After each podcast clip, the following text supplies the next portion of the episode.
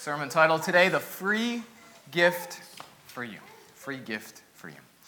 I'd like you to try and imagine something with me with this gift image that we have here on the screen. I'd like you to imagine that it's Christmas morning for little Josiah. Josiah is so excited for this day. He can't wait to see if all the things that he's asked for, if all those things that were on his list, are underneath his Christmas tree. And so that morning, he opens gift after gift after gift, and he is so excited. He's ecstatic that every single thing he's asked for is there underneath that tree. And finally, as all the gifts are gone, there emerges one more gift. It says it's for everyone in the family. And as little Josiah unwraps it, he opens it, he sees this church in that gift, and he looks up at his mom, his dad, he says, I didn't ask for a church. And mom and dad laugh and smile at him and say, Well, yeah, we know, we know. But Josiah, membership in God's church is the greatest gift that we could ever have, that we will ever receive. That's better than anything else that we could ever get on Christmas morning. Little Josiah smiles. The scene fades to black as they continue their Christmas morning. Pretty cheesy, right? Yeah? Not very realistic, if you ask me. You say, well, Pastor, that sounds nice, ideal, like some sort of bad Hallmark movie for Christmas time, right? But that sort of gratefulness, that sort of mindset of seeing church membership as a gift that is that precious, that valuable, is exactly what Rainer is arguing and pushing us to see in this last chapter, but arguably, too, what Jesus is offering to you and to me this day that the free gift of God is the most precious, the most beautiful thing we've ever received. Now, doesn't matter if you've been along for us on this congregational journey, if you have been someone who's been to every single one of the gatherings, if you've watched the videos online, if you've only heard the sermons, if you have no idea what I'm talking about, it's okay. This gift is for you too. But I think because I've heard these conversations, that that's not the word we would use to describe our experience of this congregational journey. No one has said something to me like this Pastor, you know that time when you told me I need to not gossip and to forgive people quicker? Well, that was such a nice gift to me. No, nobody said that to me. Or no one has said to me, Hey, Pastor, you know that time when you told me it's not about you and what you want, it's about what other people want? That was such a gift to me. No, nobody said that to me. Or even, too, Pastor, this is so great. You know, you tell me that I need to do more, that I need to pray for more people. Thank you. That was such a gift to add to my to do list. No, nobody said that. In fact, I would say I've heard the exact opposite of a gift. You've told me, I've heard that it's been challenging, that it's been convicting, that even it's caused you angst as you read through this book, as you did the study, as you took part in this journey, because it raises the bar of what being a healthy, what being a biblical church member means. And so as we look at it, we are challenged, we are convicted, we all realize we fall so short of this.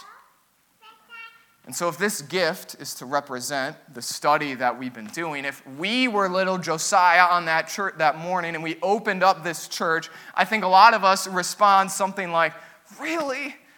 Just more things to do, more ways that I fail, more things that I have to do better at. Ah! Oh. We all sort of sigh. We want to push it aside. We want to wrap it back up, give it back to whoever gave it, or at least send it back to Amazon, right? But when we do that, when we push it aside, when we let the challenge of it lead us to inaction, we become this woman at the well that Pastor Ben just read for us moments ago. So return with me to that story. This woman has been divorced not once, not twice, not three times, not four times, but five times. And the person she's living with right now, she's not even married to either. We don't know why. We don't know the reason for that. We don't know what has caused her to have to go through those experiences, but it's not difficult for us to imagine how she might have felt.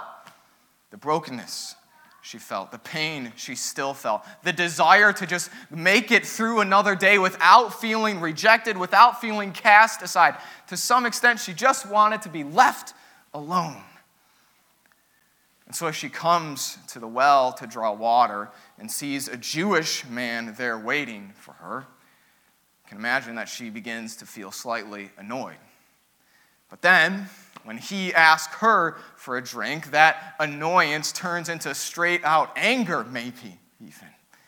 She says, Look, what are you doing? You ask me for a drink? Don't you know that you're not supposed to do that? I don't want to have to help anyone else right now. Just leave me alone. But then, into her indifference, into her apathy, even, Jesus' words cut straight through it as he says to her, Look, if you would have known who it was, the gift of God, and who was giving it to you, who was speaking to you, you would have asked him for water, and he would have given to you living water gift of God. The gift of God. It's as though Jesus is saying to her in that moment, Snap out of it. Don't you see what is in front of you? This is not just some person, this is not someone to be angry at, to dismiss. This is God Himself giving and ready to give to you a gift that you could get nowhere else. Nowhere else. And when we look at this chapter, when we look at this whole book, when we look at church membership, in this sort of have to mindset or this big challenge that's so difficult that we just push it aside, we become her. And we miss out on the gift of God for you and me. See, Paul writes about it in Romans 5 this way that it is the free gift of righteousness for all people. And it is a gift. It is a gift. Imagine some other gifts that you might get. Imagine if you were to receive Penguins tickets. Patty, I know. Imagine if you were to get Pens tickets. And then what would you do? You would spend all day long, all week long. Can you imagine? Brian, I got these free Pens tickets. I'm going down to the game. I get to go there. Isn't that great? You would tell every single person about what you get to do. Imagine, let's see, let's imagine, Gary, that you get to go on your dream vacation, wherever you want totally paid for, if somebody plans it just how you would so desire it, you would tell everybody. You would tell everybody, look, here's what I get to do next week. Here's what I get to do next month. Look at this great thing that's going to happen to me that I get to be a part of. But imagine, imagine with me, if there was a place, a community, where you could be a part of God's plan, to be his mouthpiece, to speak to other people in his stead, to be his hands and his feet. Imagine that there would be a place where you could get to experience the forgiveness of God spoken over you. Imagine that there would be a place where you could be part of God's plan to bring someone else closer to Him. Imagine that there might be a place where you could live together being united by the love of Jesus that is so much deeper than anything else in this life. Who are we that God has given us something like that? Who are we that we get to do that? Who are we that we get to participate and to receive from God in that very thing? See, that is what the Reformation, that is what this chapter of this book, the whole entire book, is all about. It's about the gift of God given to us that we can never earn, that we could never deserve, that we could never achieve on our own, but instead, He has freely given it to us. Paul talks about that free gift as the gift of righteousness, of being made perfect, of being made clean, of being made whole because of Jesus' death and his resurrection to cover the many, many sins in our life and in the world. And that changes, changes everything. Because now as we look at this gift, now as we look at this book, as we look at what it means to be a biblical church member, we're not just overwhelmed by the challenge, but we say, you know what? It might be difficult, but you know, God's going to give me the ability to do it because I can't do it on my own. God's going to give me what I need to do all of these things, to live in the way that He calls me to. And so we see that it is actually. It is actually the greatest gift. As cheesy as that story is, it's true. It's true that what we receive in church membership is a gift from God. And so wonder with me what would change? How would our life look together? If every single interaction that you had here with other people you thought of as a gift from God, how would things change if every time you got to be here, you would say, This was a gift to be here today? How would things change if every single service opportunity, every single stewardship moment and offering for you was not viewed as some sort of obligation, but it was viewed as a gift for you, but also for you to be a gift to someone else from God Himself? How different, how radical would we look to the world around us and even to those people in the church, too? See, that sort of radicalness is exactly what Jesus is offering us. It's exactly what Rainer has been pushing us and urging us and challenging us for the last six weeks to have. And it's that sort of radicalness that we need to pray for, that God would make happen in our midst. So let's do that. Lord Jesus Christ, you are the resurrected one. You are the one who is reigning now in heaven. We pray that in this place, as we are your people, as we are members of your perfect bride, the church, that you would lead us, that you would enable us to be biblical church members, Lord. That we would be unifying in all we do, that we would be functioning, that we would pray for those leaders, that we would think of others first, that we would lead our own households and our families, not because it's easy, but because you call us to, because we know that you will give us what we need to do so. So make this place that way. Send your Holy Spirit to increase our faith, to increase our boldness, to be able to do that, Lord, as we trust in you and we trust in the power of your holy and perfect word that does what it says. Jesus, we pray all of this in your perfect, your holy name. Amen. And so, as we close this series, as we close this congregational journey, we want to do something that might feel a little weird. We want to commit together, though, to live out the things that we've talked about. And so we've written a short little committal for us to say together back and forth. So I invite you to stand as you're able as we do that.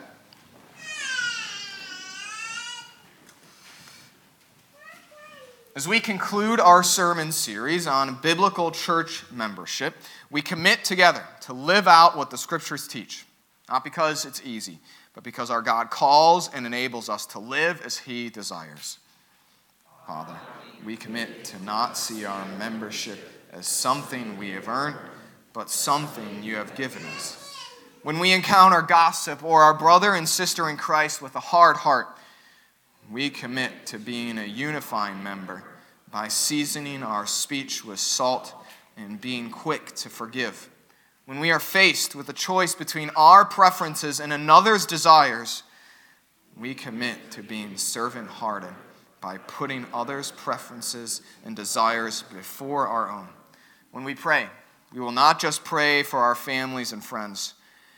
We commit to pray for all our church leaders, their families, their health and well being, and that they would stand by faith against Satan. In our households and our family of faith, we commit to lead them to be healthy church members so they may be brought to Christ. Father, in everything, we commit to see church membership as a gift from your bountiful hand to be treasured and stewarded. You may be seated. And why do we do this?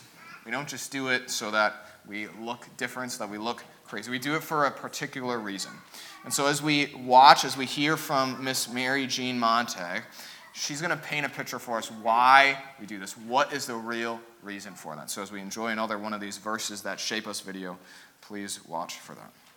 Well, when I was given this assignment, um, I looked back and thought about when I did the camera for other people. And I often thought, oh, it's strange, they only have, um, they want more than one verse. Well, I'm on the other side of the camera this time, and I figured out I need more than one verse too. And I have problems reading now because I have some macular degeneration, so I will be reading those verses um, carefully, hopefully, and explaining um, how they've um, shaped my life. I found my confirmation um, verse, and it was interesting. I found my confirmation booklet also. It was given to me by my confirmation pastor, Emil Spouty. And this is what it is from Psalm 111, verse 10. And this is King James. The fear of the Lord is the beginning of wisdom. A good understanding have all they that do his commandments. His praise endures forever. I had always wanted to be a teacher. And uh, when I was in confirmation, Pastor Spouty and my mother said, okay, if you want to be a teacher, you're not just going to be a regular teacher, you're going to be a Lutheran teacher. And I was so uh, blessed um, to have that advice. I went to Concordia St. Paul, Minnesota, and I did become a Lutheran teacher. And of course, as I said before, then I was only placed, not called, but I was called eventually. The next verse um, is something that I grew up with in liturgy, in, um, in the uh, Missouri Synod. We have beautiful, the 1941 hymnal. And um, this is from Psalm 51, verses 10 to 12. And this is actually the King James, and this is how we used to sing this. Create in me a clean heart, O God, and renew a right spirit within me. Cast me not away from thy presence, and take not thy Holy Spirit from me. Restore unto me the joy of thy salvation, and uphold me with thy free spirit. These are verses from, as I said before, from the liturgy that I grew up with. Uh, we sang this right after the pastor's sermon, and it would be uh, a prayer asking God to help us through that following week to do exactly uh, what um, the pastor had talked about. And then when I was 16, it was a lot of fun to be able to, as an organist, I, w- I started playing the organ at 16, to be able to play this and to lead the congregation in, uh, in singing this part of the liturgy. I miss that, and someday I hope we can do um, go back to that verse, um, that verse again sometime, and do it in uh, in the church service. Then I was thinking further, well, there's another verse, and that's Joshua 24 15. And the very last part of that verse, but as for me and my household, we will serve the Lord. When Donald and I were married, um, we were married in um, my home church in Minnesota, and our pastor was Theodore uh, Krensky. And he, he really wanted to make sure he made an impression because we had about a 15 minute sermon and, but he, he used this as the basis for the sermonette. And this was something that has um, just guided and directed our family throughout the, the years. Then um, I had, had one more, I just couldn't cut off, um, and that one is Psalm 23. And this is the King James. I'll just read just the beginning of this is how I memorized, and I'm sure many of um, many parishioners also have memorized the, the King James. The Lord is my shepherd; I shall not want. He maketh me to lie down in green pastures. He leadeth me beside the still waters. He restoreth my soul. He leadeth me in the paths of righteousness for his name's sake. Yea, though I walk through the valley of the shadow of death, I will fear no evil for thou art with me, thy rod and thy staff, they comfort me. All of these are, are from King James, and um, I have to tell you a little story about that. When uh, my mom and dad were married, um, my dad had neither been baptized nor confirmed. And for many years, um, mom was the witness. And um, there, in the, the congregation that um, my mom grew up in, um, there was a, a brand new pastor just out of the seminary. And he took my dad one on one. And my dad, I remember at age six, I remember watching. So the little white church in Windom, Minnesota, I remember my dad being baptized and confirmed on that particular day. And from then on, dad became a spiritual leader uh, in our household. And he made sure that us kids got to go to Sunday school. He took us to church on Sunday. Um, we had, in those days, youth group was called Walther League. And we had a super time. Um, Dad would take us and wait for us because we lived 11 miles from church. And out, we lived on a farm in the country. And Windom was a, a big town in those days for us, probably 2,000 people. And um, sometimes um, I would practice, um, and when I was 16, I started practicing the organ, and Dad would drive me in, wait two hours while I practiced, and drive back home, and then go back Sunday morning and take me back again. And um, on the day uh, my dad um, became quite ill, he had um, a kidney um, failure, and I went back and forth a couple of times um, to Minnesota um, I was teaching at the time, and I had some wonderful people that came in to substitute for me and took over my classroom, and so I could um, could be there. We even took my dad to Rochester, to uh, Minnesota, to the um, Mayo Clinic, and there was nothing that could be done. So eventually, um, Dad got became very ill, and we were there, and um, the doctor, uh, we, we were around the bed because we in the hospital and we knew dad was near death. And um, it was the doctor, my mother, my sister and brother in law, and Donald and I.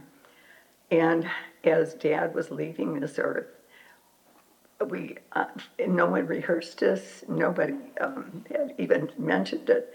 We just began saying, you I'm going to cry. um, the Lord, the Lord is my shepherd. And um, it was awesome um, to be able to see um, my dad um, just leaving this earth. Sorry. but, um, and that was um, because he was, um, had not been a Christian, but died as a Christian. And the pastor was uh, later, or even before that, and dad was in a coma, and our pastor came in to uh, pray, and dad groaned so we know that the last thing that leaves is your hearing. So this was very important to know that even though um, we were, he knew that we were there. As you hear these verses and the stories that I've um, given to you in, in this very short little uh, video, I, I want you to know how important it is that you read um, each day, that you pray each day. Prayer is so important, and take time. Don't put it off and think, oh, I don't have the right words or I can't can't do that. You can. All you need to do is just talk like you're talking to your child, to your father, to your mother. In fact, you are talking to your father, your father in heaven. So let's pray. Father, Son, and Holy Spirit, we come to you, Holy Trinity, and, and we just thank you for the word that you put into our lives. We ask you to help us to study, to learn, and to digest all of, of the things that you want us to hear in Scripture. Help us to continue to be the servants you want us to be. But also, Lord, um, we just ask you to help us to um, be able to have that closer relationship with you daily. Help us to know you, love you, and honor you in our lives, all our lives. In your holy name we pray. Amen. That is why we do this. It's not about doing what I say, not about doing what Pastor Ben says, not just a here's what this guy says. It's so that more people would come to know, more people would come to believe in Jesus Christ. That's why we do this.